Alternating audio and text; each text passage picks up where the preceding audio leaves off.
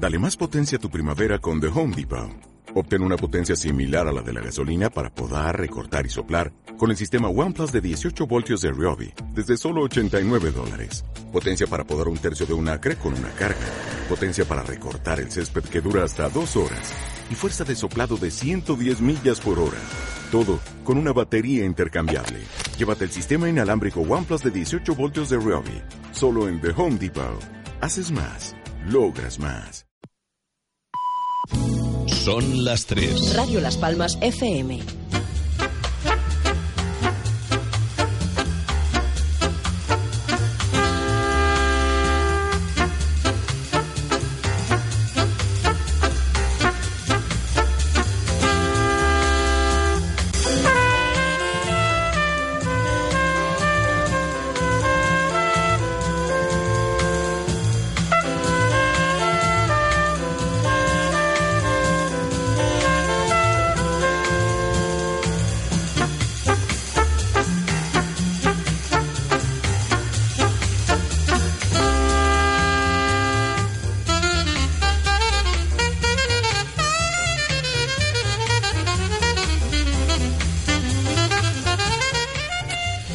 Tardes, bienvenidos una semana más a Cosmópolis. Mi nombre es Ever Martín. Hoy es miércoles 27 de marzo y les vamos a acompañar como siempre durante la próxima hora y media de programa. mm, Pues en esta sobremesa dedicada al mundo de la cultura, al entretenimiento, al espectáculo y eh, bueno, el, conocimiento en general, ¿no? La divulgación científica del conocimiento. Hoy es el Día Mundial del Teatro y queríamos, eh, por supuesto, dedicar parte de este programa a hacer un guiño a todas aquellas personas que se dedican, eh, bueno, alguna de, estas tareas, ¿no? Actividades. Hay muchísima gente involucrada en el mundo del teatro, no solo dramaturgos, actores, actrices, sino que, bueno, toda una, una ingente cantidad de personas que se dedican a la producción teatral, em, em, artistas que están dedicados también al diseño, coreógrafos, eh, atrezzo, ¿no? tramoyistas, es decir, que ahí hay una, una familia extensa a la que queremos felicitar en el día de hoy y que sigan manteniendo viva esta tradición, ¿eh? nunca mejor dicho. Mm. Carmen León está aquí conmigo, como siempre, bienvenida. Hola, ¿Qué buenas tal, tardes, Carmen? Ever. Buenas tardes. Encantada de estar aquí, como siempre. Mm. Un placer volver a verte y tenerte aquí en el programa. El, ah, creo que el, el lunes estuve en, en el programa del compañero Alejandro eh, y bueno, estuvimos hablando un poquito de ti. Uy, uy, uy, ¿cómo es eso? A mí no, bueno, no me picaron los oídos que dicen ¿no? que te... Ah, que cuando, te, cuando hablan mal de una persona. Todo bueno, todo bueno, Todo no te bueno, preocupes. bueno, Sí, pues ya sí, me tendrás sí. que poner al día porque Ah. no... Además, tú sabes que esto, esto ahora que queda grabado en los podcasts y en el iBox eh, es imposible mentir, ¿no? Está todo grabado, así que si te lo quieres poner y, y lo escuchas, ¿no? Pero bueno, Pero lo todo bueno. curioso es que aún, pues, me alegro mucho. Eh, lo curioso es que hoy en día, aunque se graben las cosas y queden ahí, la gente miente exactamente igual, ¿eh? Ajá. que Eh, es sorprendente, curioso este ¿no? tema, ¿no?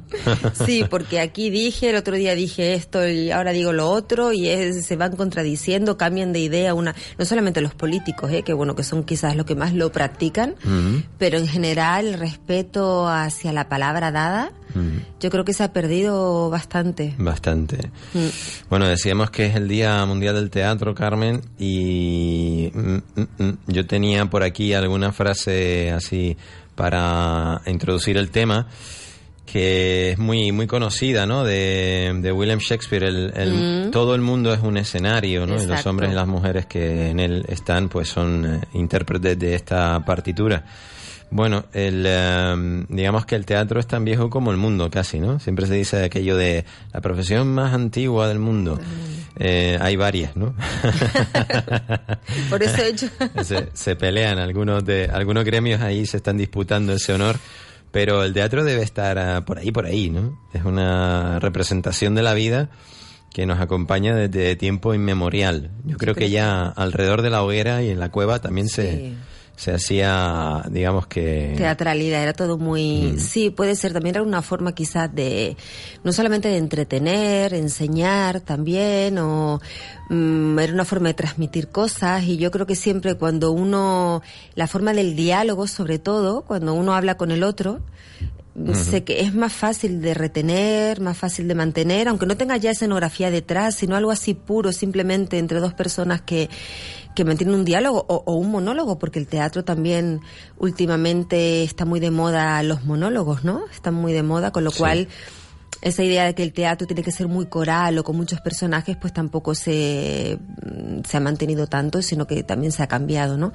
Pero el sentido de, del teatro y de enseñar cosas, a mí, por ejemplo, personalmente, siempre cuando mm, una forma en clase, me acuerdo que a veces utilizábamos en el colegio, pues, pues no es que hiciésemos obras de teatro con los temas a estudiar, sobre todo en literatura, pero sí a veces eh, hacíamos pequeñas escena, escenografías, casi no lo digo, y, y, te quedan mucho mejor las cosas. Yo creo que el teatro enseña, bueno, ya hablaremos de todo lo que refleja, todo lo que supone, todo lo que transmite, todo lo que recoge, porque el teatro también recoge, enseña la forma de hablar, de expresarte, el lenguaje los usos, las costumbres, es decir, es un es una enciclopedia en movimiento, ¿no? En efecto. Sí. Eh, bueno, hay que decir que actualmente hay una, bueno, recientemente hubo una representación de la Casa de las Muñecas, por cierto, vaya día que tenemos hoy sobre la Bahía de las Palmas, ¿no, Carmen? Han ido viniendo las nubes lentamente, pero muy intensas y amenazantes, ¿eh? Sí.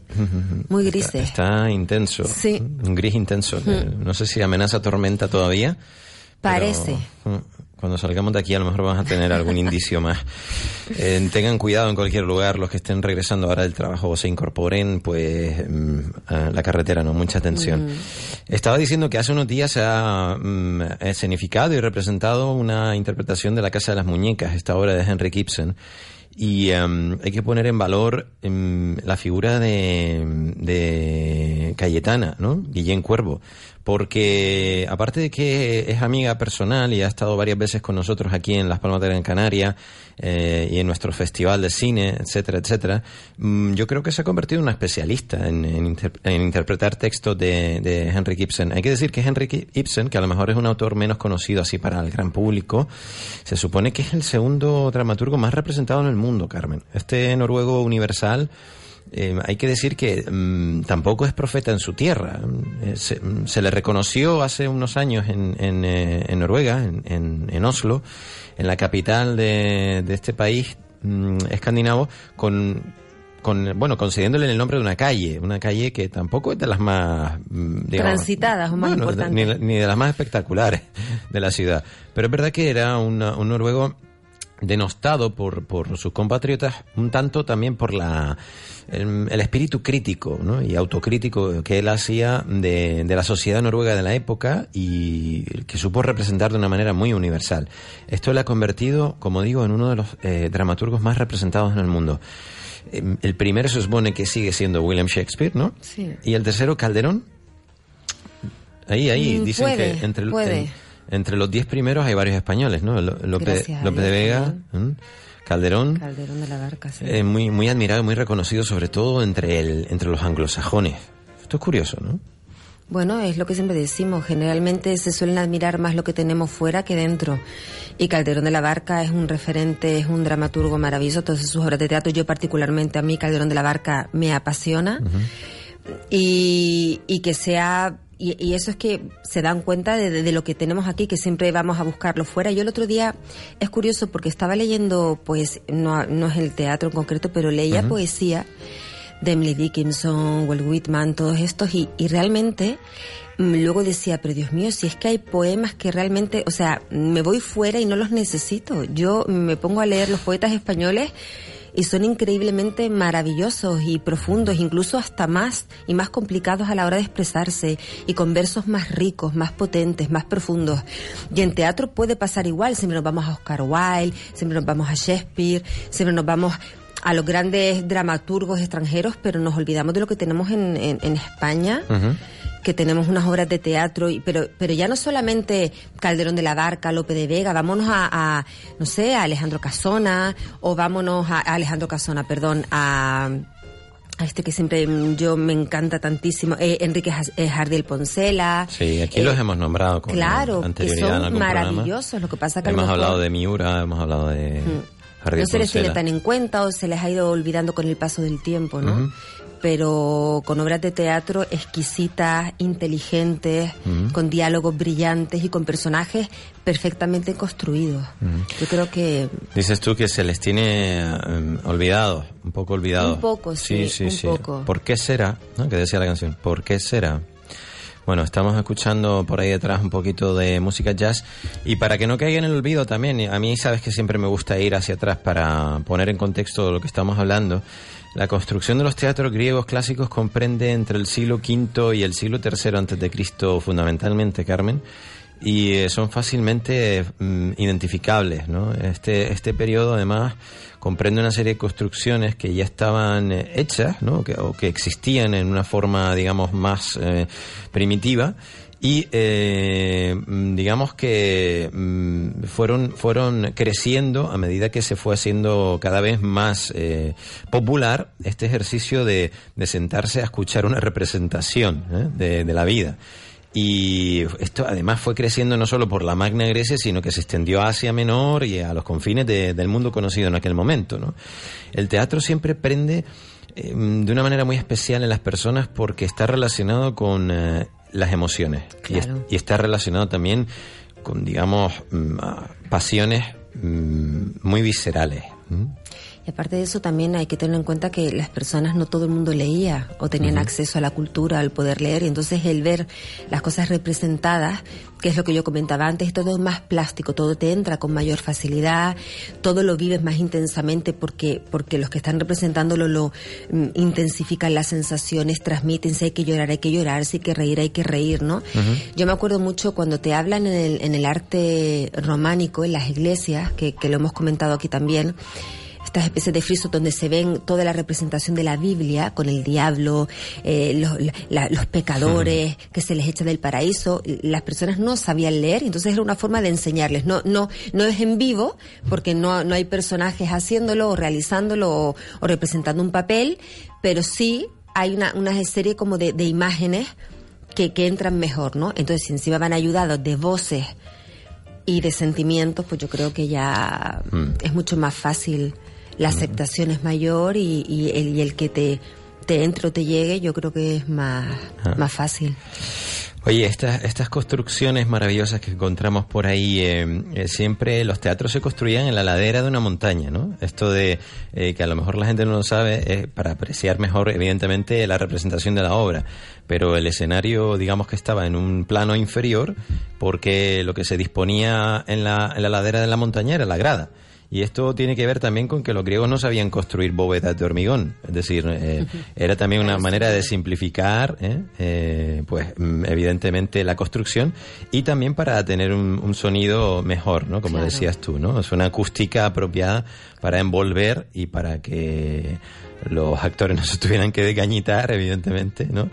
Y eh, se pudiese disfrutar. Esto entraña, como digo, una, una serie de, de, cuestiones que van más allá de lo, de lo meramente eh, lúdico, el, el, el, juego que siempre decimos aquí, que en la, la mayoría de los idiomas el teatro se juega, hmm. no, no, se no se representa o se interpreta, ¿no? En, en francés, en inglés se dice play, ¿no? Jouer jugar, ¿no? Spila en alemán, es decir, eh, siempre hay ese componente lúdico en el teatro y, que también se aplica además a la música.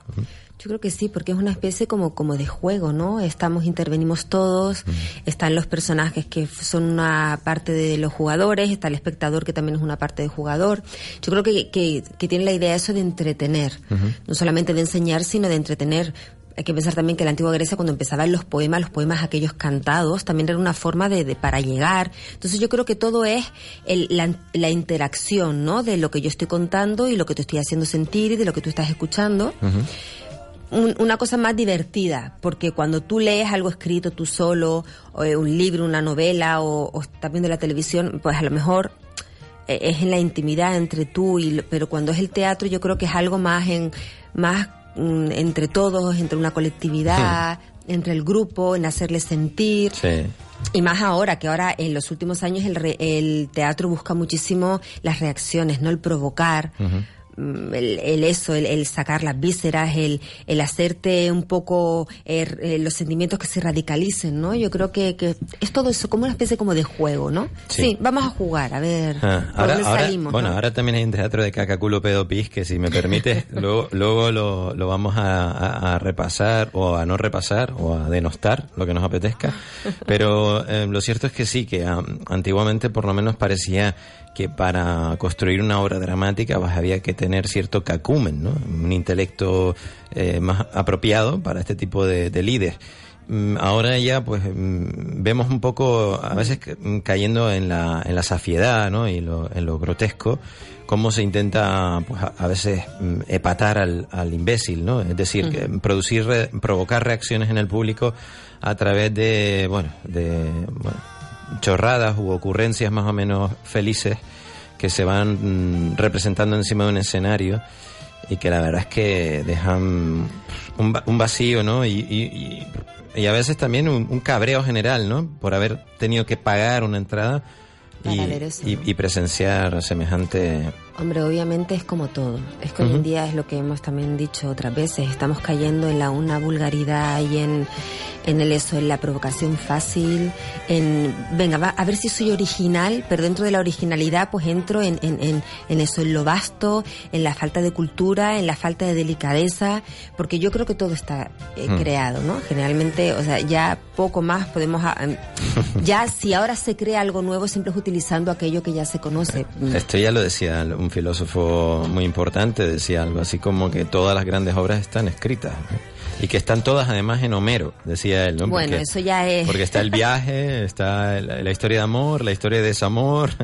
Bueno, puede ser, sí, es verdad, porque todos los posteriores escritores pues siempre se han nutrido de alguien, es que eso es obvio, ¿no? Lo que han hecho es reproducir el mismo patrón y, y funciona, porque claro, es lo que decíamos antes, son emociones universales que cuando se las vemos representadas digamos que también generan empatía, ¿no? Y lo que decimos el otro día cuando hablábamos de, de Ovidio y el arte de amar, ¿te acuerdas? Que, que, es que el ser humano siempre es el mismo. O sea, cambian las circunstancias, cambia el contexto, la educación, mm. la forma de ver las cosas, pero el ser humano es lo que es. Entonces, lo que tiene básico, lo tiene. Y, y da igual el paso del tiempo, es decir, mm, todo te va a llegar igual, todo es cuestión de eso, ¿no? Entonces, mm. eh, nutrir, nutrirte de lo que ya ha pasado es normal, porque, porque eh, sabes que, que, afecta al ser humano, que entonces bueno pues pues lo sacas de ahí, eh, te enriqueces porque no no es copiar, sino es que te influye y es enriquecerte en cierto sentido, ¿no? O copiar, o copiar. Bueno, algunos copian, pero... o, robar, decía. Eh, también, también. Es una frase de, Pablo Picasso, ¿no? Que era muy interesante, que decía, bueno, los buenos artistas toman prestado y, y de lo y los, y los genios roban, ¿no? Dice directamente. ¿Ves? Pues ya está. Plagian directamente. Bueno, pero, pero es eso, a veces es inevitable que, que, tú escribas o que tú pintes o que tú cantes según las influencias que has tenido. Es que eso es totalmente inevitable. Oye, hablas de influencias y me gustaría eh, elucidar algunas de las escuelas filosóficas menores eh, tanto los epicúreos como los estoicos, en esto del teatro griego, porque es muy interesante la relación que tienen, por ejemplo, también con las matemáticas, ¿no? El, la, la proporcionalidad de, del teatro donde se está eh, escuchando. Decían que, bueno, se medían ¿no? a, la perfección, se buscaba, digamos, una proporcionalidad eh, pues em, muy, muy interesante, ¿no? Esto eh, llevado a la filosofía y llevado a las matemáticas. Decían, por ejemplo, que en el teatro del Epidauro se puede oír desde las más altas gradas cualquier susurro dicho en la esquené, ¿no? Y, y, y esto es como eh, ahí tenemos otra vez esa aplicación que hacen los, los griegos de la ciencia al mundo artístico, que, que, hoy en día se echa un poquito en falta. Hombre, es lo que la idea de la proporción, lo que pasa que Grecia era todo todo absolutamente proporcionado, ¿no? Quizás porque hemos pasado de esa proporción a que todo esté desproporcionado, ¿no? Que, ese es e, el problema. Pero, pero es que es así, o sea, todas las matemáticas siempre lo hemos comentado, están ahí y es bello, porque la idea de, lo, de la proporción era que lo proporcionado era bello, ¿no? Sí, la simetría era el, orden de la belleza, presente en la naturaleza y luego dispuesto a través de la mano del artista y buscar que suene bien, buscar que, que se vea bien a, a, los actores o que la acústica. Es que es normal, porque lo disfrutarás muchísimo más, ¿no? Aquello que es estridente, pues yo creo que siempre mm, es más, es más desagradable de ver o de observar. Si es verdad que a veces mm, te gusta que algo te llame la atención, te gusta que algo te, mm, te choque, sí es cierto, ¿no? Pero eh, realmente cuando observas, escuchas o lees algo bello, eh, la sensación es muy, plan, muy placentera, ¿no? Y muy, y muy agradable. Ahora que también el otro lado, cuando algo te choca, te puede también quedar igual, ¿eh? O sea, te puede, te puede afectar eh, del mismo modo. Pero bueno, que hay que aplicar esa proporción que se está perdiendo un poco, hay que volver otra vez a proporcionarse, porque estamos muy desproporcionados. Proporciones en todo. Bueno, en todo, en todo. Ahora vamos a escuchar un poquito de música, que eso siempre nos apacigua a esta hora de la tarde. Pero te quería decir también que en el teatro griego ya hay eh, consustancialmente, eh, em, digamos que mm, distintas clases, ¿no? Representadas en, incluso en la disposición de los asientos. Tenemos el sitial del arconte en el medio, ese gobernador que está ahí como, eh, pues bueno, dando, dando fe, ¿no? De que están tomando lugar en una representación artística y elevando el, el espíritu general de, de, la tropa. Y luego, bueno, eh, el resto, digamos, de el monarca y, y, y los anarcas es decir, todos los que no, no, no están eh, dispuestos de manera ordenada, sino que están repartidos, digamos, en, la, en el anfiteatro de una manera mm, tanto caótica. Y tú, anarca, que viene, anarquía, ¿no? O sea, todo aquello que está revolucionado, que no tiene orden ninguno, ¿no? Pero claro. A mí es, que, me encanta darle a los tontos eh, la primera en la frente, ¿no? Porque parece que es que lo hemos inventado todo antes de ayer. No, ahora, para nada. ahora vas por ahí caminando y hay gente que piensa que ha inventado todo, ¿no? Que inventó el teatro ayer, que, que inventó el feminismo antes de ayer. Y, y, bueno, no está mal recordarles que, que estos griegos ya mm, ten, Lo tenían. tenían un montón de cosas, ¿verdad? Que el problema es que la humildad también es otra cosa, que hay Mm. que hay que trabajar. No hay que reparar en. La humildad, en gastos. reconocer, claro, el reconocer que, que hay cosas que ya vienen y que, además, yo creo que hay que agradecer incluso. Por eso digo que, que lo de la humildad también es un tema que deberíamos tratar otro día en profundidad, Ajá.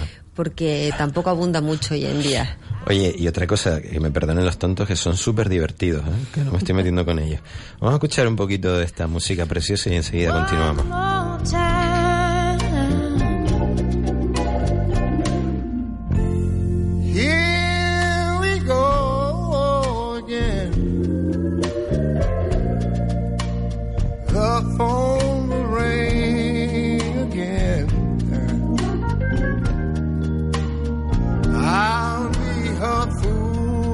Fool again. I will.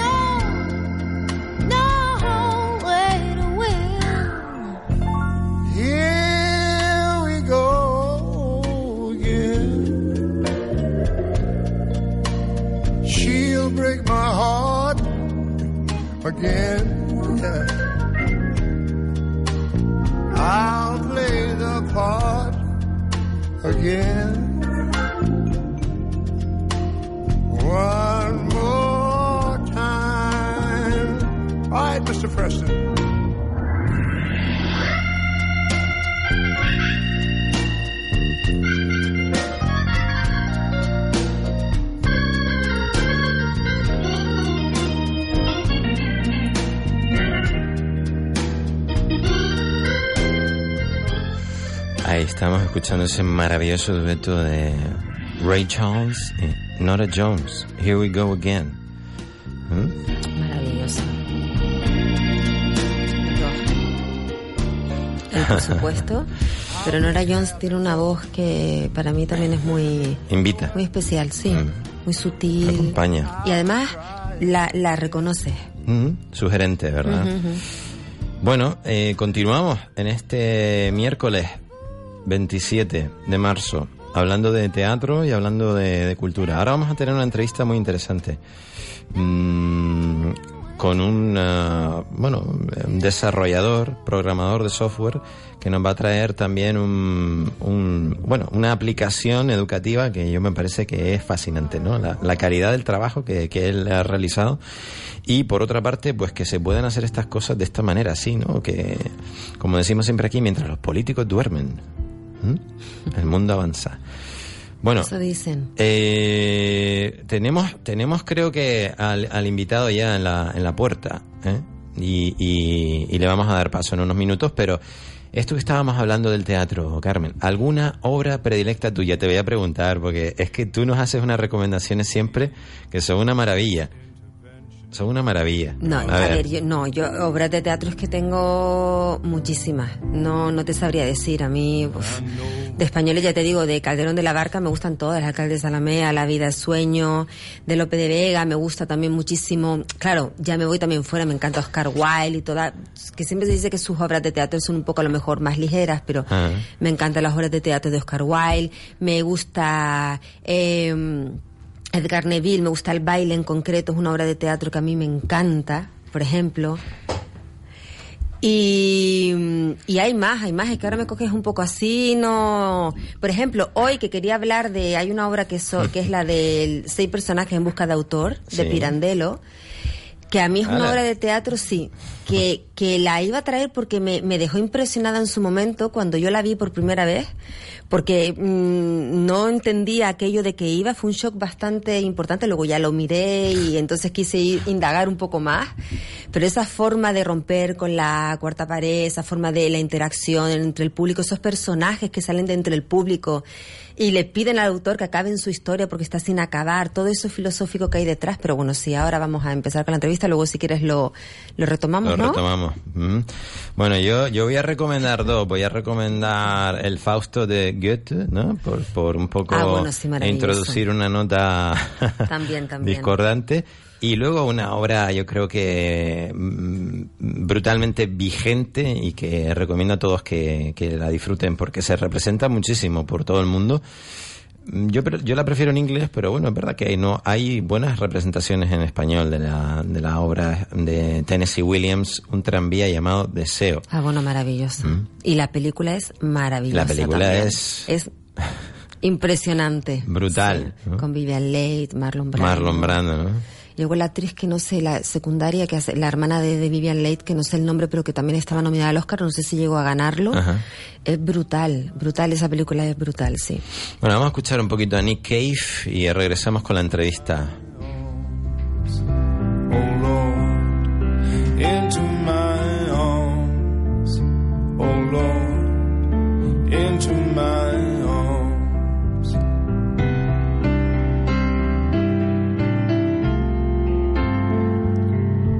But I believe in love.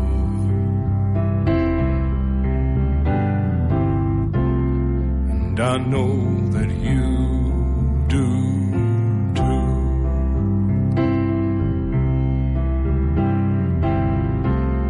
And I believe in some kind of bed. Bueno, aquí se respira buen ambiente en el estudio de, de Radio Las Palmas, aquí en la 97.3 de la FM. Son las 3 y 28 de la tarde. Y estábamos escuchando este Into My Arms de Nick Cave. La verdad que es un temazo, ¿no? Eh, estábamos, eh, digo, de buen humor porque Carmen estaba saludando a Chema y Chema Fernández Juárez, que ya nos acompaña aquí en el programa, pues eh, se acaba de incorporar y también, ¿no? Eh, con una sonrisa, papi. Sí, sí, con una sonrisa.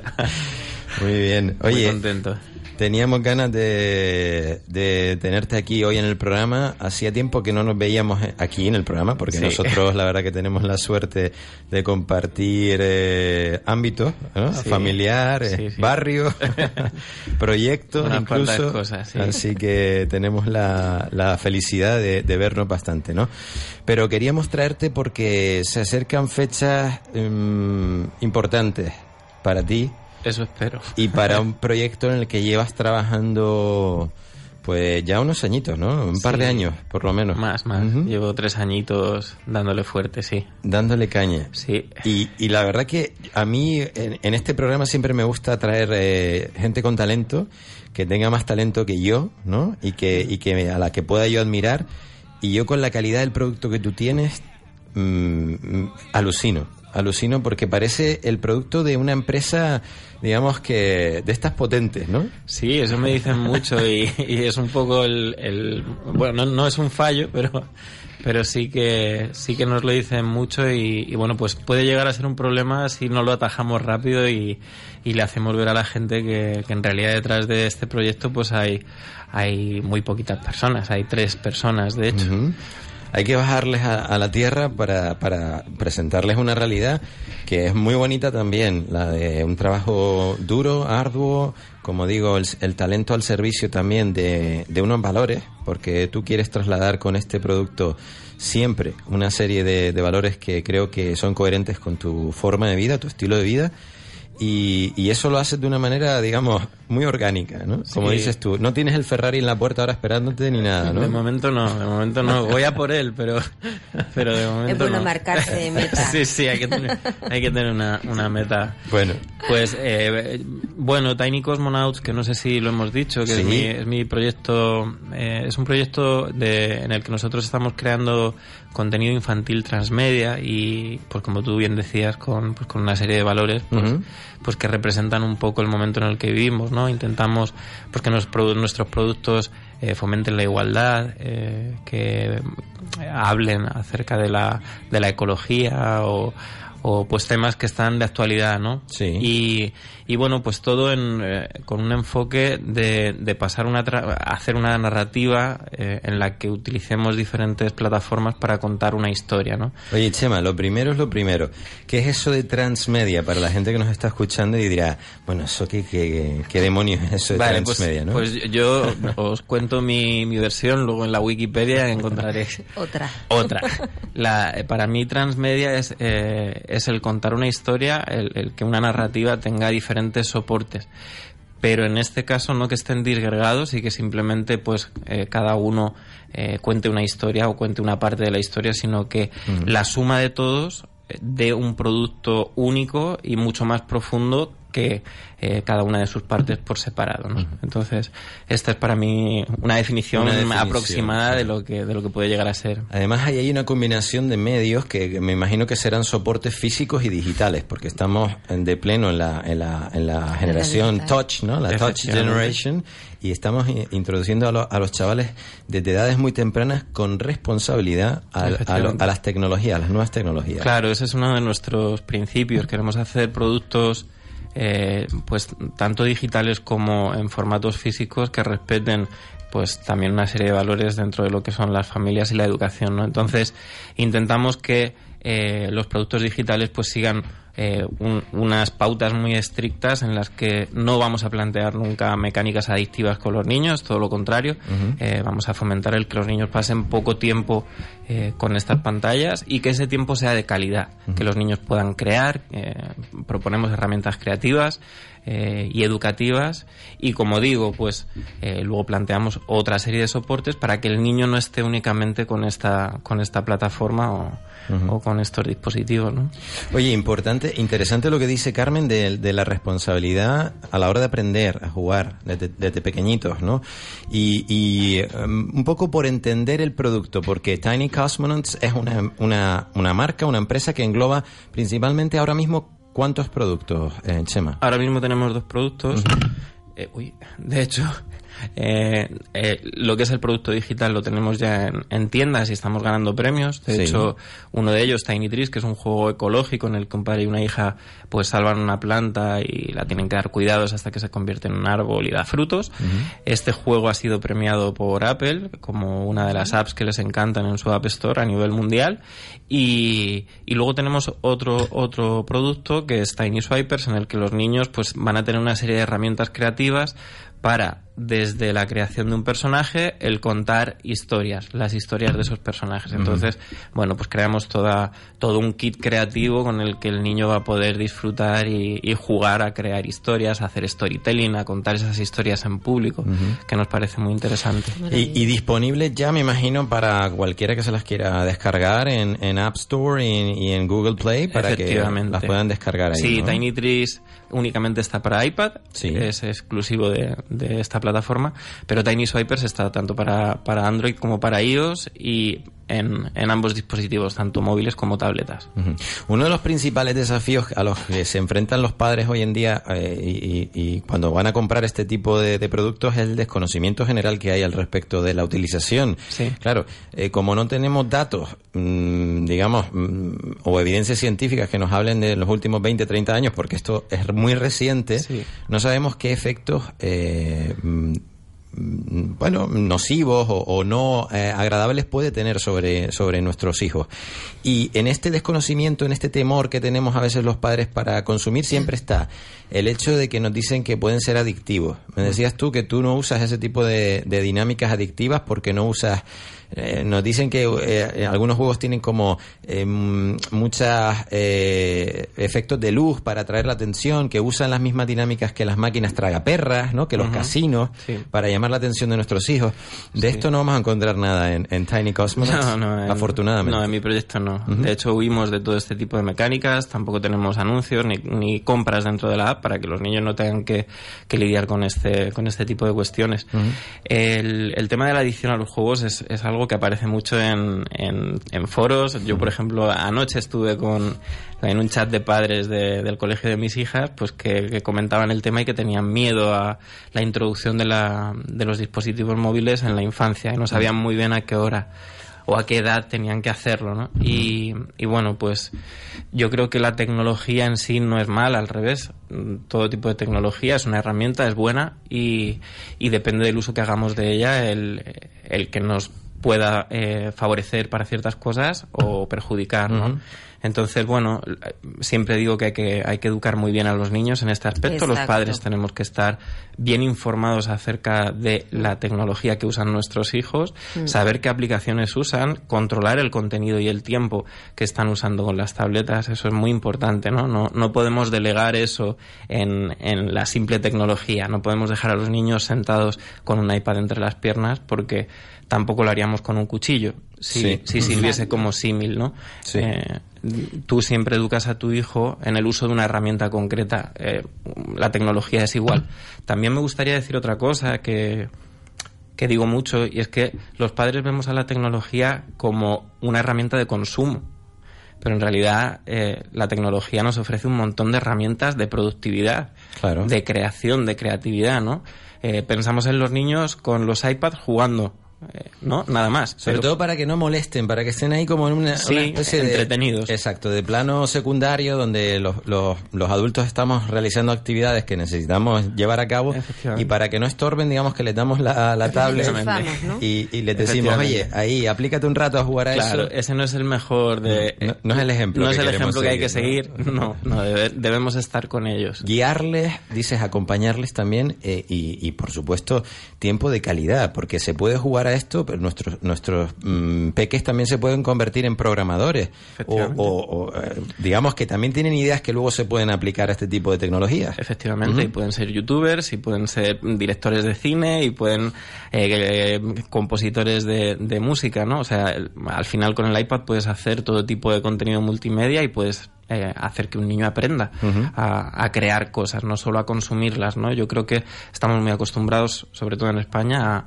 a que los niños consuman tecnología, que Sí. consuman juegos, que consuman música, que consuman eh, pues Netflix o películas o dibujos De manera pasiva. de manera pasiva, efectivamente. Mira, yo quiero comentar una cosa, yo que tengo niños mayores que, que, que las vuestras, que vuestras niñas, eh, yo me acuerdo cuando empezaron los videojuegos aquí en España, el primero, el Mario, el que rescataba a la princesa con Bowser y demás, yo tenía discusiones con mi hermana porque mi hermana era anti, y mi hermana la mayor, sus hijos tienen la misma edad, es exactamente igual que los míos, y, y se peleaba conmigo muchísimo, estaba, porque no quería, ella no le daba a sus hijos, no les compró nunca una, una Play, ni una Nintendo, nada, y yo sí.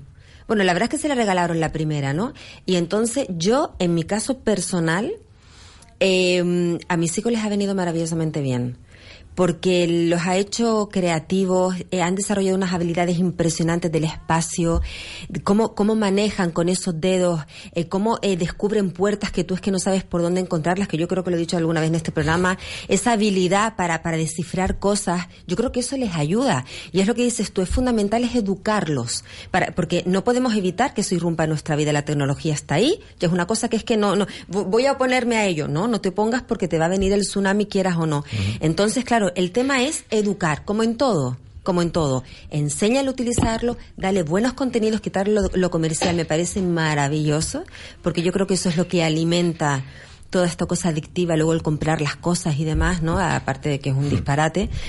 Pero, pero el, el enseñarles, el controlar lo- a lo que juegan, ¿no? Yo me ponía con ellos, los observaba, ¿no? Pero de verdad que para mí fue algo muy positivo en ellos, ¿eh? lo, lo reconozco, o sea, y no son niños violentos, no son niños encerrados en sí mismos, al contrario, ¿no? Porque luego ya, eh, luego existe el online, te permite jugar con otros amigos, con otros, también creas tu- tus especies de redes, ¿no? Pero, pero sí, atentamente, estar atentos, pero yo creo que, que desarrollan capacidades buenas. Dice Carmen León, eh, Chema, educar. Y, y en el juego nos dices que no hay mensaje violento, que no hay dinámicas adictivas, tampoco tenemos anuncios y un mensaje ecológico donde vamos a estar también fundamentando algunos criterios pues que tienen que ver con la educación. Y veía aquí en el, en el, bueno, en el sumario de, de la entrevista que tiene relación todo esto con una escuelita que es la escuelita María Montessori, que, evidentemente eh, María Montessori sabemos que fue una revolucionaria de la educación porque ella aportó una serie de criterios para eh, digamos, innovar en este terreno y hacer que los, pues, los chicos fueran más accesibles también a su lado emocional, a su lado creativo, respetando también su ámbito y su espacio de trabajo, ¿no?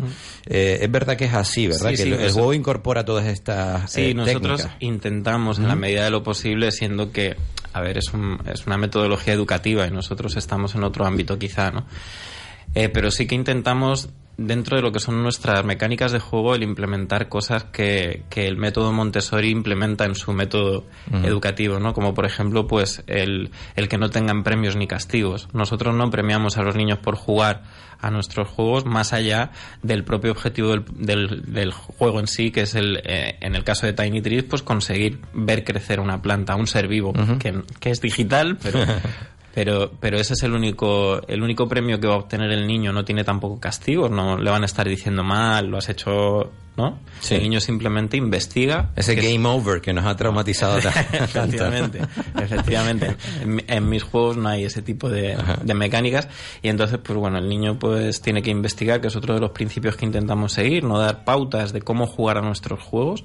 Tienen que ser ellos los que descubran de qué manera tienen que ir avanzando en, en estas experiencias y consiguiendo pues pues lo que quieran conseguir, porque es, es libre. Nada de game over, game on, como dirían los expertos, y lo que, y lo que llama la atención de cuando pruebas ¿no? la, la aplicación, la delicadeza con la que está ejecutado y, y, bueno, el planteamiento lo entendemos, la narrativa también, ¿no? El hecho ese que cuidar una, una, una semilla que hay que llevar además por otros mundos, ¿no? Y que, eh, bueno, hay una serie de escenarios que son de unos colores muy bonitos, muy cuidados, como decías, además mm, mm, transmiten calma, relajación, los sonidos son agradables, ¿no? O sea, los gráficos son agradables, los sonidos son agradables, eh, no hay nada de este estrés como de, ¿no? De ah, que, te, que te engancha. Es una aplicación que puedes incluso eh, llevarte a la cama tu tablet, tu iPad y, y contarle un cuento de buenas noches a- al niño Sí. con, con esta aplicación, ¿verdad? Sí, efectivamente. De hecho, era una de, una de nuestras metas o objetivos al, al hacer el juego fue el pensar en, en que los niños ya vienen sobreestimulados, ¿no? Están muy acostumbrados a, a, a otros videojuegos o a series de televisión en las que hay un, pues, Machaque constante. Claro, música estridente, niños gritando, ¿no? Son como, es todo como demasiado ruidoso. Y la idea de hacer este juego era, pues bueno, el bajar todo ese ritmo, el poder utilizarlo, de hecho, pues sobre las 7, las 8 de la tarde con, con los padres y poder vivir esa experiencia, pues incluso en la cama, ¿no? De hecho, uno de los juegos que se propone dentro del propio juego es un juego musical donde aparece una una luna y canta una nana, ¿no? Sí. En ese momento el niño pues ya tiene que empezar a bajar revoluciones y, y bueno, pues... Y no lo queremos desvelar todo, pero bueno, ahí se, le pueden ir sumando instrumentos y las estrellas también tienen sus propias eh, Notas notas y acordes musicales. Eso es. Eh, es maravilloso cómo puedes integrar todo eso dentro de- del juego. Oye, em, eh, decíamos al principio de la entrevista, Chema, que se acercan fechas cruciales para Tiny Cosmonauts porque eh, vas a emprender viajes hacia una de las mayores ferias educativas del mundo. Eso es, sí, vamos a vamos a ir a la feria de Bolonia, eh, que es la, la mayor feria a nivel de La compendio, meca, la meca. sí, es donde están todos los druidas y, y toda esta gente, ¿no? Y, y, bueno, pues sí, vamos para allá, vamos a buscar un poco la pues la consistencia o el apoyo que necesita ahora mismo el proyecto porque bueno pues necesitamos alguna editorial o, o alguna empresa que nos ayude a nivel Claro. económico o a nivel de distribución del producto físico. Estamos buscando una plataforma editorial que le dé empuje a, a todo ese, digamos, eh, medio físico, porque decías tú que hay unos- una serie de cuentos, hay un blog para colorear, es decir, que no es necesario adquirir la app para disfrutar de, de toda la gama de productos de, de, de Tiny Cosmonauts. Hombre, complementa, ¿no? Una actividad a la otra, evidentemente se complementan. Pero eh, has dispuesto una serie de prototipos que, que están, que se pueden ver, ¿no? Ejemplos de, de- lo que has realizado y lo que necesitas es el empuje de una, una editorial que lo lleve ahí fuera, ¿no? Que lo enseñe y que lo venda al mercado, Eso ¿no? es, sí, que se encargue de la producción y de la distribución, que es algo que al ser pues tan pequeñitos no podríamos encargarnos, ¿no? No tenemos el músculo como para mover un producto de ese, de ese calibre. Lo que sí tenemos son las apps en el mercado ya disponibles y ah, estamos a la espera de poder de, o de encontrar una editorial o algún publisher que nos eche un cable con, con la parte del producto físico. Eso es. Bueno, a mí me da que vas a tener, vas a tener suerte. Eh. Oye, lo- lo que me llama la atención, Chema, también, eh, conociendo a los políticos y cómo están siempre ávidos de hacerse una buena fotografía, ¿cómo es que no han incorporado esto a, al- a algún plan? Por ejemplo, el plan este edu- Educa, el plan 2030, ¿no? O, o incorporarlo a, a las escuelitas, en primaria, lo que sea, porque, hombre, sería un tanto que se anotarían además gratis, ¿no? Sí, sí. porque, evidentemente... eh, ellos no han hecho nada, no les, no les ha interesado hasta el momento No, se ha intentado. ha patrocinarlo habido- ni nada, sí, ¿no? Ha Pero, habido alguno que sí, pero se lo echaron para abajo. pero no tienes ninguna oferta, digamos, pública para llevar esto a las escuelas en, en Canarias. No, en Canarias no. En Canarias no. También es verdad que llevo poco tiempo moviendo el producto, eh, pues a nivel de búsqueda de financiación y de, y de ayuda, pero, pero no, de momento no. De momento no he tenido ninguna oferta y estaría muy bien, la verdad, porque creo que cumplimos con una serie de valores y de y de características que Hace, hace stick en, todos los- en todos los boxes, ¿no? Sí, yo creo que sí. Ecología, igualdad, eh, videojuegos, educación, cuentos, creatividad. O sea, estamos tocando muchos palos y yo creo que sería muy interesante. Todas para- las- todos los criterios además que recoge Europa ¿no? y que nos están siempre diciendo que tenemos que mejorar en ellos, competencias digitales, competencias de ese tipo y también la- lo que decías antes, una educación emocional, porque en tu juego está presente siempre, ¿no? está siempre, siempre presente mucho, eh, pues cómo los, los niños pueden interactuar con estos personajes y darles también características, emociones, ¿no? entrar en contacto con ese tipo de... Sí, en Tiny Swipers, la- en, en el apartado de creación de los personajes, tenemos. eh, bueno, pues hemos hecho un, eh, una parte muy profunda a nivel de creación de personajes y entonces tocamos también temas de emociones. Pedimos que el niño crea su personaje con una emoción determinada. O sea, que Ay, ese es personaje, ¿eh? que ese personaje pues sea más iracundo o más feliz o más triste, ¿no? Le tenemos que pasar el vídeo de la, de la presentación a Carmen León porque yo creo que Totalmente. cuando lo cuando lo, lo pueda experimentar Carmen, eh, de verdad, ¿eh? porque es muy recomendable para dárselo a todo el mundo y, y que la gente se lo descargue. ¿eh? Pero lo que estoy diciendo es que ya se intentó la Consejería de Educación, por eso te lo comento, y uff, se pusieron muy en contra los padres, pero yo creo que a veces es por eso es por la ignorancia y por el miedo que hay. Yo creo que el, pro- el producto que tienes es, bueno, me desconsuela a mí que ya, ya yo no lo puedo a lo mejor Yo, yo, yo estu- Aplicar yo tanto. Estuve jugando ayer, Carmen, yo estuve jugando ayer un buen rato, así que te digo que nunca es tarde si la dicha llega. ¿Ves? Pues yo creo que hay que dar ahí porque sería una cosa muy interesante y es lo que hablamos aquí siempre, que hay que educar a los niños, hay que enseñarle cosas que no se les está enseñando.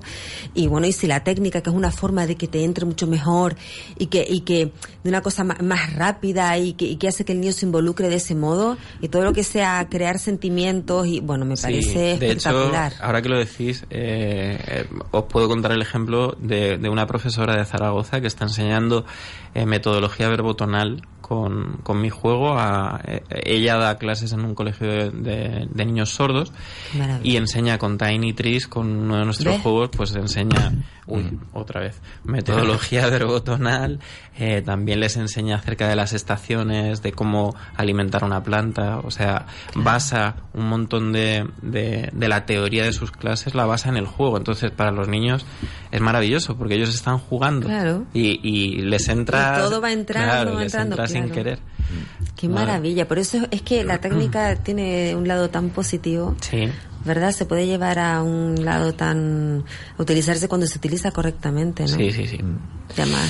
Bueno, aquí aprovechamos para hacer este llamamiento a todos los políticos que, nos escuchan y que están siempre tan ocupados, que hagan un huequito en sus agendas también para este tipo de cuestiones que pueden cambiar el, el paradigma educativo ¿no? y, y- y tan necesario, sobre todo en esta tierra, ¿verdad? Porque hay que aprovechar que tenemos gente aquí en Canarias, ¿no? Y que son canarios porque pagan sus impuestos aquí en Canarias y este tipo de productos que son excelentes y que son extraordinarios, pues bueno, mm, qué menos que aplicarlos a la comunidad autónoma, digamos, que tiene los peores resultados académicos de toda España y que está a la cola de toda Europa. Bueno, pues con ese cariño, desde aquí les digo a todos los políticos que se pueden acercar a, a comprobar eh, pues todas las cualidades que tiene este juego de Tiny Cosmonauts, Tiny Trees y Tiny Swipers.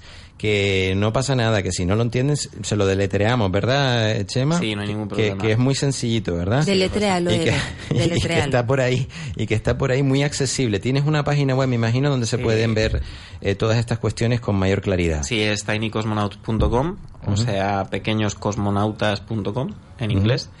Y bueno, pues en redes sociales también estamos en todos los en todas las redes sociales. La primera con I latina, la segunda con Y, Tiny, ¿no? T-I latina N-Y y Cosmonauts, ¿no? Como cosmonautas, pero sin la A, ¿verdad? Eso es. Bien, pues ahí están en, en tinycosmonauts.com los dos productos y yo creo que es una oportunidad inmejorable para que cualquier político que nos escuche, que tenga responsabilidades en la Consejería de Educación, en el Cabildo de Gran Canaria, donde sea, pues que se apunte un tanto, hombre, ¿no? Que, que llame y que, y que apueste por este tipo de tecnologías, eh, Chema, que son tan necesarias.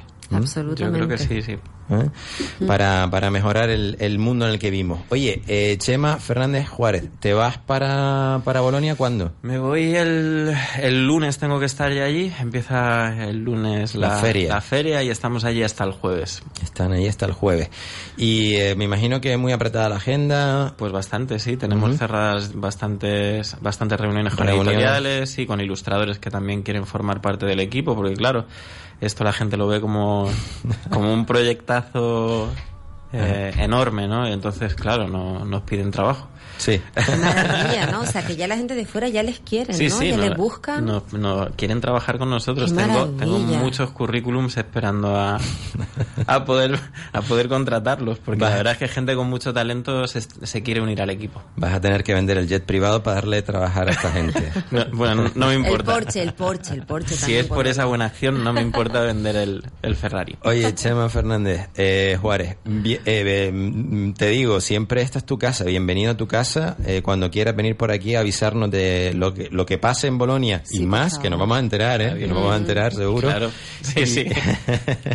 y, y que, y que vaya bien, ¿eh? que vaya muy bien porque nos vamos a alegrar mucho de que te vaya bien. Pues muchísimas gracias. Un abrazo.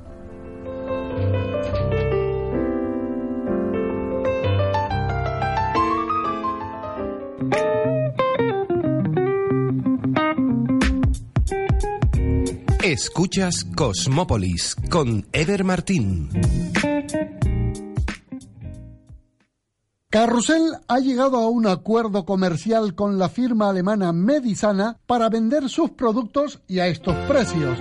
Saturómetro y pulsiosómetro 29,95. TENS analgésico 59 euros. Tensiómetro de brazo Ecomed 19,95. Equipo completo de pedicura y manicura 29 euros. Equipos de limpieza y masaje facial 29 euros. Y además el tensiómetro Prologic de Onrom 21,95. Carrusel, Secretario Artiles número 81, segunda trasera del Parque Santa Catalina y León Tolstoy Rasoy 26 junto a la Plaza La Victoria. Teléfono 928 22 89 20. Carrusel. Casino Las Palmas presenta a Gio. Show musical en el que se mezcla lo burlesque, pin-up y la seducción. Todo ello acompañado de un cambio de vestuario y un fantástico menú para completar la velada. Reserva ya. Consulta fechas en casinolaspalmas.com. Casino Las Palmas recomienda el uso responsable del juego. Un mal uso del juego puede producir adicción. La práctica de los juegos está prohibida a menores de edad. Corre, vente. Celebramos el primer aniversario de Disco Chester Meloneras. Este 5 de abril, Tennessee en concierto. Una noche atrapados en el doo-wop de los años 50 que arrasó en los 80. Tennessee en concierto. Venta de tickets más taquilla.com. Recomienda Inolvidable FM. Colabora Vital Suites. Si vas a Muebles Capitol de Tomás Morales 40 y Rafael Cabrera 22, te entusiasmarán sus ambientes selectos en muebles de salón, librerías, aparadores, vitrinas expositoras, comedores. Podrás disfrutar de la gran comodidad que transmiten sus magníficos sofás, rinconeras, cheslons originales, prácticos sofás cama, muchos con 30, 40% de descuento. Para saber más de sofás, date una vuelta por las exposiciones de Muebles Capitol en Tomás Morales 40 y Rafael Cabrera 22. Sus modelos y precios son los mejores. Estoy entre una hamburguesa, espaguetis carbonara o alitas de pollo en salsa de barbacoa. Mmm, calla, calla, que me estás abriendo el apetito. ¿Nos animamos para almorzar o cenar juntos? Ok. ¿Italiano? ¿Americano? Pues los dos.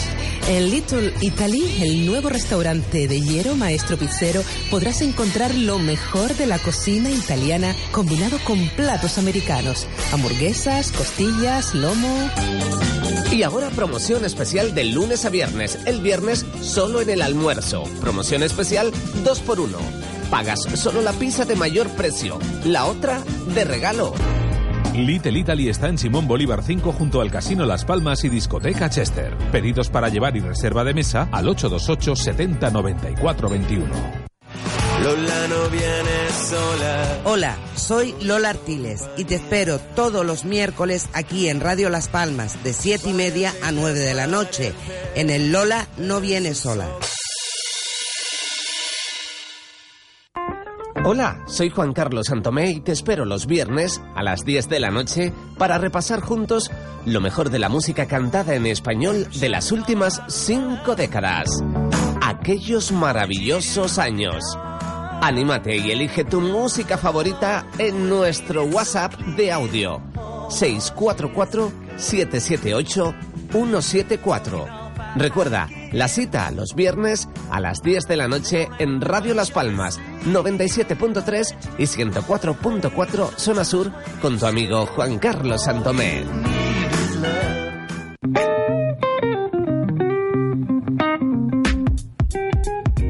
Escuchas Cosmópolis con Eder Martín.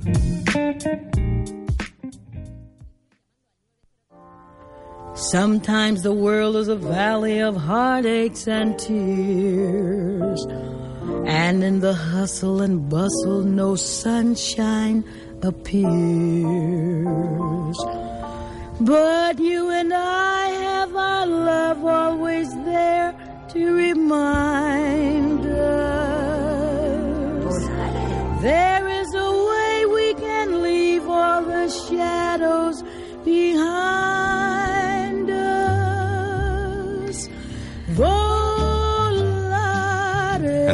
Carmen.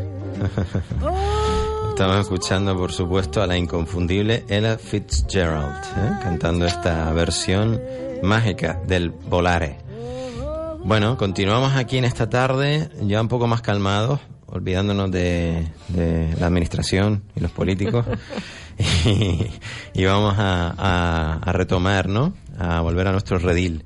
Tú estabas antes Carmen. hablando de, de Tennessee Williams, que a mí me parece un autor teatral te subyuga.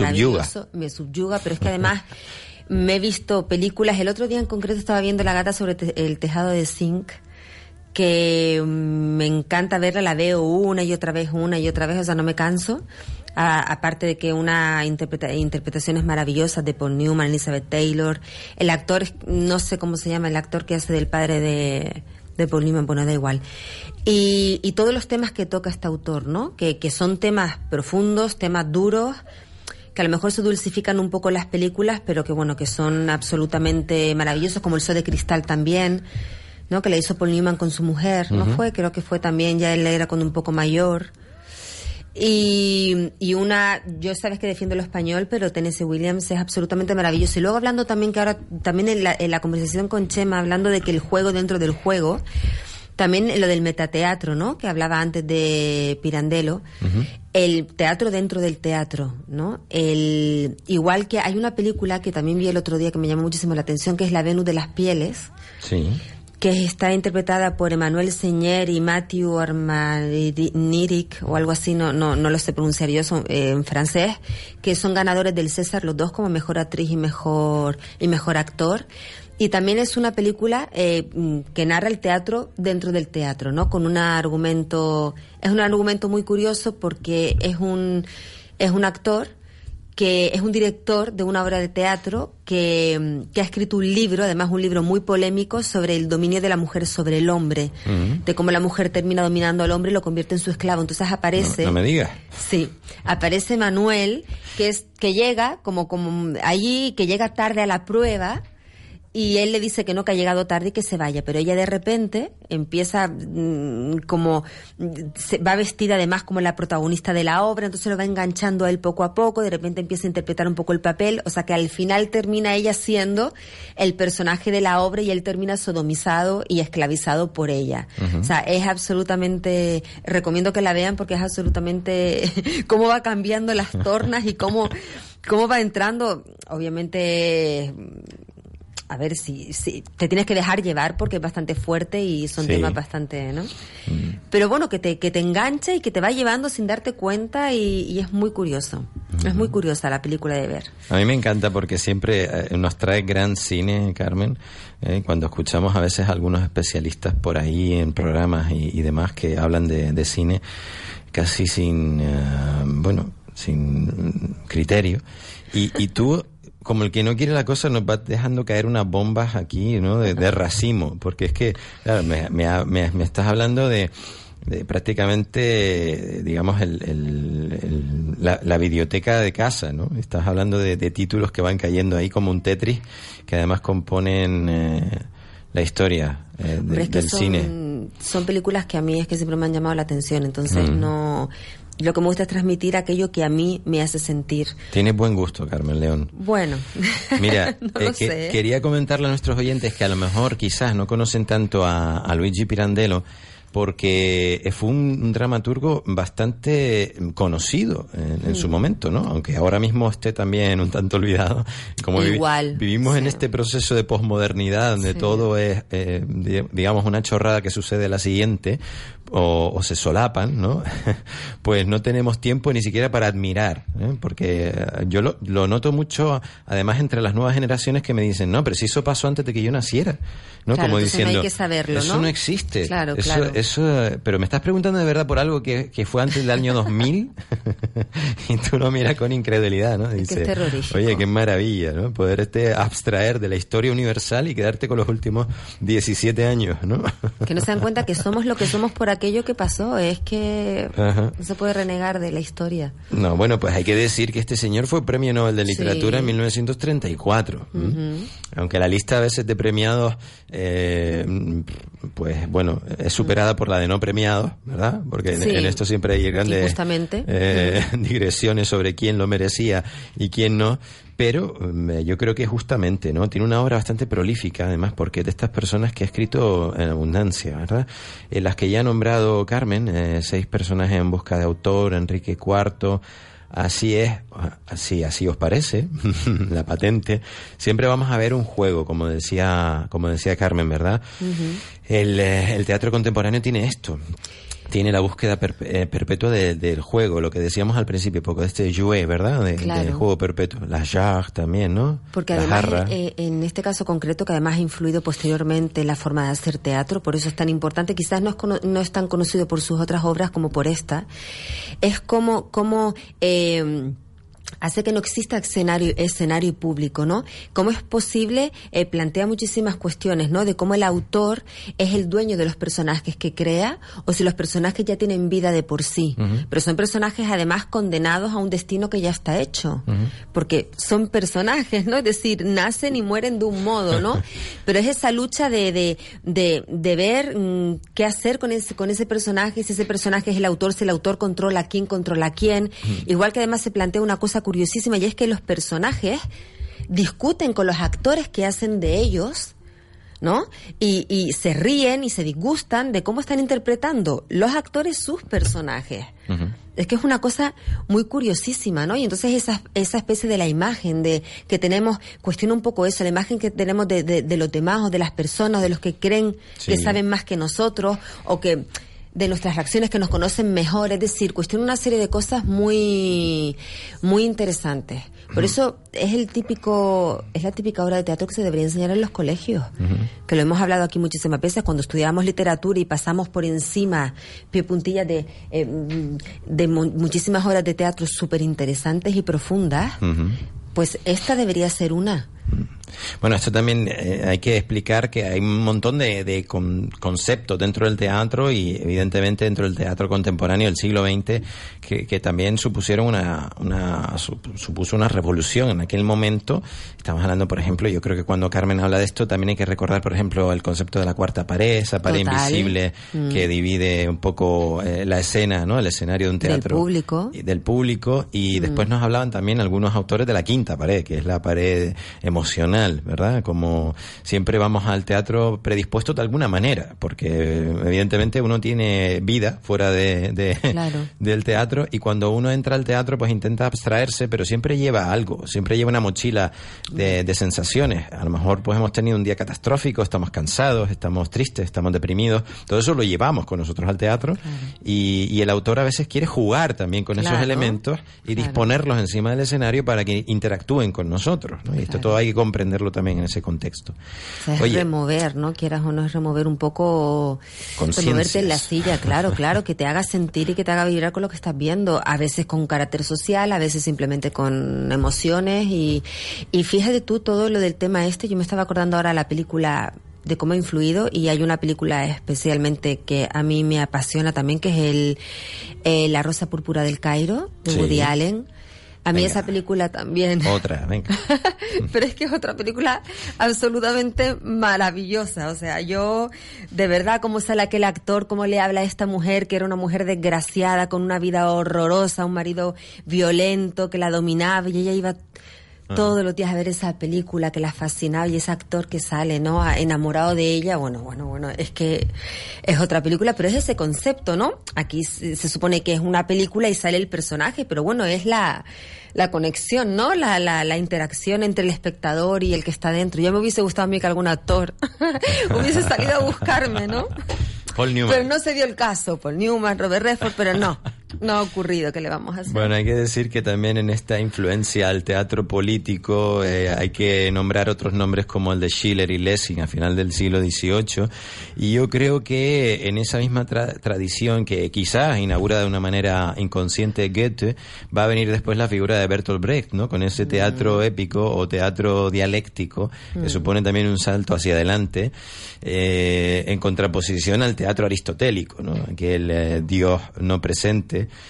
porque desarrolla, si quieres, una, una serie de, de subgéneros o de subtramas que no tienen nada que ver con la, el apetito burgués, sino que son, digamos, mesas de debate social, ¿no? En las cuales, pues, se ponen encima de la mesa cuestiones que tienen que ver, pues, con la, bueno, que, que son relevantes con la época, con el, eh, eh, los asuntos que son, eh, digamos, tratados mm, como actualidad social, económica, etcétera, etcétera. Hombre, es que el teatro es reflejo de la vida, obviamente, y, y hoy en día cada vez más. Además, eh, tú sabes que, bueno, todo el mundo sabe que generalmente el teatro siempre ha querido un poco eh, hacer esa, esa acción social. Hoy en día hay que tener mucho cuidado con todo esto, ¿no? Con todos los temas que se tratan, pero generalmente es eso, eh, meterlo dentro de un contexto de lo que estamos viviendo en ese momento. Y siempre lo hemos nombrado, todo, todo también el teatro de la posguerra, ¿no? Eh, o la novela, la colmena, todo esto de, de, de las situaciones que se estaba viviendo es un reflejo, es como cualquier cosa. Quizás las novelas a lo mejor suelen abstraerse a veces, salvo cosas más concretas, pero el teatro yo creo que es más, mm, nos da más la sensación de, de conocer mm, la sociedad de una forma más inmediata, ¿no? Más, más real, quizás. Está como más presente. O por lo menos tiene esa pretensión. Sí, A- sí. Apuntan en esa Sí. dirección, sobre todo los materialistas dialécticos, los Hmm. marxistas, este tipo, digamos, de, de movimientos sociales que siempre tienen, tienden, ¿no? A Sí. representar de una manera, eh, pues bueno, más o menos afortunada, pero sí es verdad que reflejan, Sí, ¿no? refleja más todo lo que es la... Oye, eh, Carmen, eh, más peligroso que, que un cirujano con hipo. Mm, eh, tengo, no, que tengo aquí, tengo aquí una- un artículo que me han pasado, me parecía muy curioso también. Eh, mm, hablando de, de teatro y hablando de teatro escrito en español, nos tenemos que ir también a la otra orilla del Atlántico porque hay que poner en valor lo que allí se hace y el enriquecimiento, el, perdón, el enriquecimiento que, que aporta a la lengua castellana, ¿no? Al español. Es decir, eh, muchas veces no nos damos cuenta de, de que, mm, cuán ricos somos, porque hay casi 500 millones de hispanoparlantes y de muy diversa condición y con unas tradiciones y una idiosincrasia muy particular en, en cada uno de estos países, ¿no? Y estaba leyendo precisamente, eh, pues bueno, expresiones, em, modismos en, en la lengua en, en estas zonas tan lejanas, que están geográficamente tan lejanas, pero que a veces sentimos tan cercanas a nuestro corazón, porque estamos hablando de nuestros primos, de nuestros hermanos, de nuestros Mm. bisnietos, ¿verdad? Mm. Eh, bueno, la- es que España les ha, ha llegado... no sé si... Lejos, ¿no? Sí, sí, no sé si eh, escuchaste ayer la polémica con, Sí. con López Obrador, Sí. que, que le mandó una carta al, al rey Felipe VI pidiendo que, que por favor se, excusase sí. Por la conquista de, de América. Y hubo algunas eh, respuestas bastante elocuentes. O Alguno le decía, bueno, discúlpese usted que tiene eh, cuatro nombres españoles, ¿no? En su nombre. Y además tiene, tiene ascendencia española. Hombre, es que no, es que no el- la, la ascendencia, digamos, india mestiza no, no se la encontraba por ninguna parte, ¿no? Pero es verdad que este, este tipo de, de salidas de pata de banco que son un, Ay, un poco absurdas, eh, había otros que le decían, bueno, que, que se disculpen entonces también los aztecas con otros pueblos a los que invadieron y, y, Claro. y eliminaron, ¿no? Por completo, etcétera, Y etcétera. Arturo Pérez Reverte también de la ignorancia, que no, no, es- no Mm. es tratar la historia como es. Bueno, decía que era mala fe o ignorancia, ¿no? Una de Claro, las dos cosas. Él claro. Dijo, ese tío o es imbécil o es mala persona. Claro. Ahí es nada, ¿no? Una de las dos cosas, ¿no? Pero es que, es que estamos, es lo que hemos dicho tantas veces, estamos ya llegando a, a rizar el rizo de ahora hay que pedir perdón por aquello, es decir, la historia es la historia. Luego lo, lo quieren comparar con otra serie de, de arrepentimientos o de pedir perdón, que si el holocausto, es decir, mm, yo creo que, que las cosas tampoco se pueden comparar. Eh, mm, la época de Hernán Cortés, la había, época de... había uno muy, muy ocurrente, Carmen, que decía que pida él perdón por maná. Ay, se- por Dios. La gente se tira al monte. Y había otro que decía, y los y que le pidan perdón los homo sapiens a los, a los neandertales. Bueno, ya la gente se, viene arriba porque Pero tú es sabes... divertido, el por lo menos Twitter- le sacan la broma. Te digo ¿no? yo que, que te pasas ahí una tarde entretenido. Oye, te quería decir, ¿tú sabes cómo se dice un, un Fernet con Coca-Cola, un cubata en, en, en, en la zona de, de Córdoba, en Argentina? No. Claro, vemos estos nombres y, y nos llaman mucho la atención, ¿no? Córdoba. Pues en, en, en Córdoba se le dice, en Argentina se dice un, un Fernando, o un Morocho, o un 70-30, o un Ferloncho. ¿Qué te parece? Delicioso, Bueno, ¿no? sí, no, dice, una persona que tiene la boca grande, jetona, trompuda, ¿eh? con boca de riñón, trunchuda. ¿eh? Dice, una cabeza, una, una persona con la cabeza grande, un marote, un galpón arriba, una piedra para trancar el mundo. Pero es que no tiene nada que ver Cabe- mira, cabeza, con nosotros, ¿no? cabeza de munición. Esto me recordó que hay una expresión en Italia que es el, el, el pezzo da 90, ¿no? Que es el calibre de la bala de cañón. Cuando una persona es alguien muy importante se le llama del calibre 90, ¿no? Un pezzo da 90. Pues esto es cabeza de munición, ¿no? Que te puede tener alguna Han relación también. mezclado ahí, han hecho Claro, porque en Argentina hay una influencia muy muy importante de italianos y alemanes también, aparte de, de españoles, ¿no? Dice que a un hombre lindo se le llama papi, ¿eh? en Argentina, en Córdoba, y se le llama potro. Y también se le dice que está bárbaro. Sí. y, y que está rimbombante. O sea que si Pero escuchas eso... ya sí. ¿Mm? Eso, pero ¿Te eso pega más, eso suena más Sí. Dice que una chica guapa es un yeguazón. O un camionazo. Esto no me, no me lo hubiese imaginado yo nunca. No. A ti no, como no- no va contigo. esto, ¿no? camionazo. A ti si te llaman camionazo, Carmen, como que no, no te giras, ¿no? A ver, yo supongo que... mm, No, la verdad es que no. Ajá. Bueno, me da exactamente igual, pero no. Bueno, dicen que el No es sutil. No, no es demasiado No, sutil, no. ¿verdad? Este es un poco... No. mm. Poco Dice- bruto. Dicen que el bizcochito si tiene grasa se llama criollito o rasqueta. Y después también dicen que, que si te haces una casa muy pretenciosa le dicen que a cualquier rancho le ponen vidrios. Me encanta porque... Ay, esa está buena, ¿Eh? ¿eh? Dice que cada chancho está en su casa, cuando las personas buscan satisfacción, ¿no? Eh, dice que claro que nunca le falta nada por andar por la vida como bola sin manija, alzado como un primer nieto. Y bueno, esto de más peligroso que un cirujano con hipo, ¿no? Este tipo de expresiones. Bueno, quería eh, hacer un guiño a todas esas personas que nos escuchan. Sé que hay mucha gente que nos escucha en Argentina. No sé por qué. Una vez me dijo una, una persona que también habla muy así con el lunfardo y tal. eh, a veces es difícil eh, entenderla, pero me decía que allí gustan mucho los programas culturales y que la gente consume mucha cultura y que quizás por eso, pues en nuestro iBox ahí hay una, ¿no? una repartición por, por naciones y Argentina siempre esté entre las entre las primeras. Así que les queríamos hacer ese guiño teatral. Vamos a escuchar un poquito de música, Carmen, y enseguida regresamos.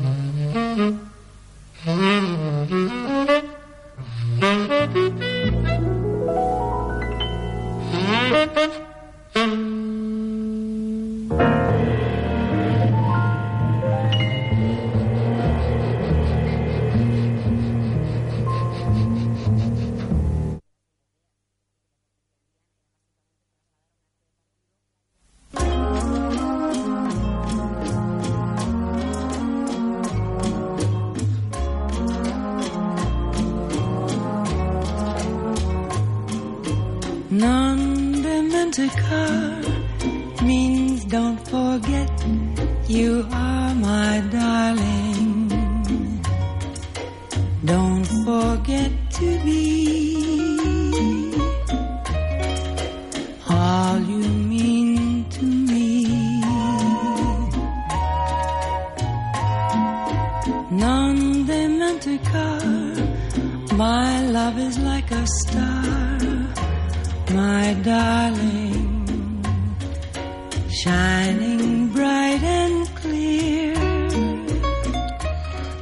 Continuamos aquí escuchando este Non Dimenticar y eh, creo que es Peggy Lee, ¿no? La interpretación a cargo de Peggy Lee. Carmen León, nos querías hablar de, de dos recomendaciones literarias, por supuesto, por la P, ¿no? Hoy tenemos por la P alguna recomendación que le queríamos hacer a nuestros oyentes, ¿verdad? Y Bueno. se te, se te ha escuchado ahí pasar un poco la página rápido. Pero tenías, tenías ganas de, compartirlos con nosotros, ¿no? A ver. No, a ver, yo sobre todo, hoy como estamos en la P y, es la oportunidad maravillosa mía de, reivindicar aquí la generación del 27, que es mi generación favorita, que yo siempre invito a todo el mundo que hay muchísimos poetas maravillosos, hablo de, de España en concreto. Hay poetas maravillosos, pero para mí la generación del 27 encierra eh, es, es una mezcolanza, es como una, es un poco misceláneo. De acuerdo que todos tienen un, un nexo común, pero todos son maravillosos en su estilo y además tienen una piedra angular que para mí, que es Garcilaso de la Vega, ¿no? Aunque ellos se reunieron en torno a Góngora y demás, ¿no? Pero está, subyace ahí Garcilaso de la Vega, que para mí es la piedra angular de la poesía romántica, ¿no? O de la poesía amorosa. Que siempre digo que se lean, por favor, el soneto quinto de la égloga primera de Garcilaso de la Vega, que es escrito está en mi alma vuestro gesto. Lo recomiendo encarecidamente porque es una de las poesías más bellas que existen. Bueno, pues Pedro Salinas, que es la generación del 27, tiene eh, tres libros principalmente.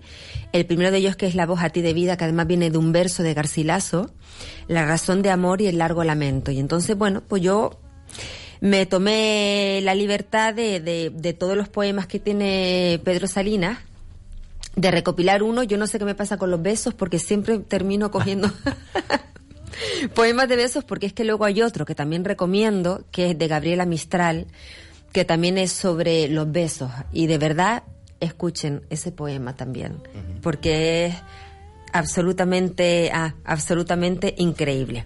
Bueno, pues voy a leerles este verso. No, este poema no es difícil de entender, es además entra facilito. Muy bien. Dice así. Como un beso. Se titula Ayer te besé los labios, es el título, ¿de acuerdo? Ayer te besé los labios, te besé los labios, densos, rojos. Fue un beso tan corto que duró más que un relámpago, que un milagro. Más. El tiempo después de dártelo no lo quise para nada ya. Para nada lo había querido antes. Se empezó, se acabó en él. Hoy estoy buscando un beso. Estoy solo con mis labios. Los pongo no en tu boca, no. Ya no. ¿A dónde se me ha escapado? Los pongo en el beso que te di ayer, en las bocas juntas del beso que se besaron, y dura este beso más que el silencio, que la luz, porque ya no es una carne ni una boca lo que beso, que se escapa, que me huye. No, te estoy besando más lejos. Yo creo que es precioso, ¿no? Además es que como, como trasciende, ¿no? Ya, ya no es el momento del beso carnal, ¿no? Ya, ya la dimensión es espiritual, es superior, ¿no? Ya, ya es el recuerdo, el, bueno, el amor en sí, ¿no? De todos los versos que han ido desfilando por nuestras vidas. que- Sí, sí. Bueno, hay besos que a veces, bueno, hay algunos que a lo mejor olvidarías, pero, pero hay otros que sí. Y luego, también quería como contrapunto eh, mm, traer a, a Paul Verlaine, pero ¿por qué? Porque que hemos hablado muchísimas veces aquí.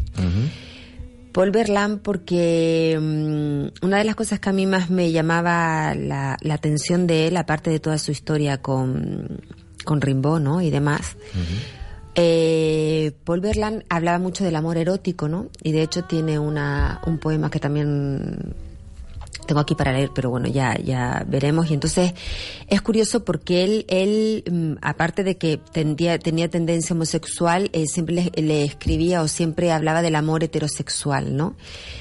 Y entonces tiene una serie de, de frases aquí que me gustaría leer. No son, son sacados de sus poemas, ¿no? Y hay una en concreto que dice, Soñé contigo esta noche, te desfallecía de mil maneras y murmurabas tantas cosas, y yo así como se saborea una fruta, te besaba con toda la boca. ¿Eh? Hablamos de boca otra vez. Y hay otra eh, que, bueno, además es un hombre que, que vivía en la miseria. Es decir, aquí es esta dualidad de este personaje, de este genio, que luego en la vida no se reflejaba y que, y que han sido genios o, o que han sido reconocidos posteriormente, ¿no? Y entonces, bueno, decir que por eh, Paul Verlaine se le debe muchísimo a la poesía posterior, con toda la idea del simbolismo. Era un hombre que además creía en el verso libre, en el deca- decadentismo y que era el verso libre y el, el- el un poco expresar tus sentimientos sin seguir un, un rigor o sin seguir una, una, una métrica en concreto, ¿no? Y bueno, pues son do- dos poetas que hoy tocaba por la P, que yo creo que deberían reglas un poco. Además, eh, influyó mucho en Neruda, influyó en Machado. Esa forma también de escribir de Neruda, que es maravilloso, ya lo hablamos el otro día, y Machado también. Les recomiendo que, que se los lean un ratito porque creo que calma bastante el espíritu. 哼呀。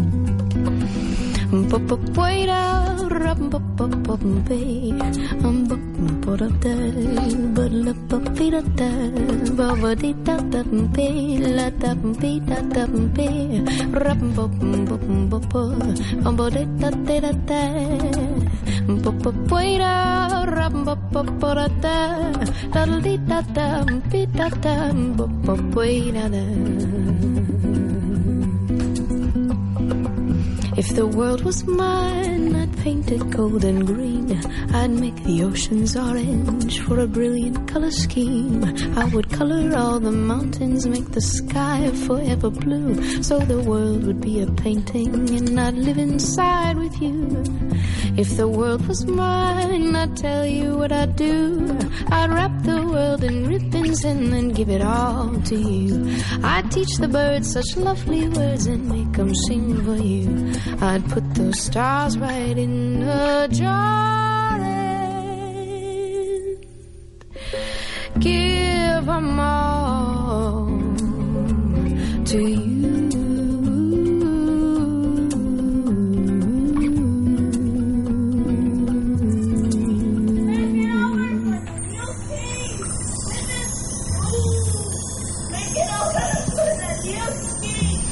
Bueno, eh, afrontamos ya los últimos minutos de esta tarde, de día 27, eh, miércoles, en Cosmópolis. Estábamos escuchando a Melody Cardogo y vamos a, a cerrar ya el programa.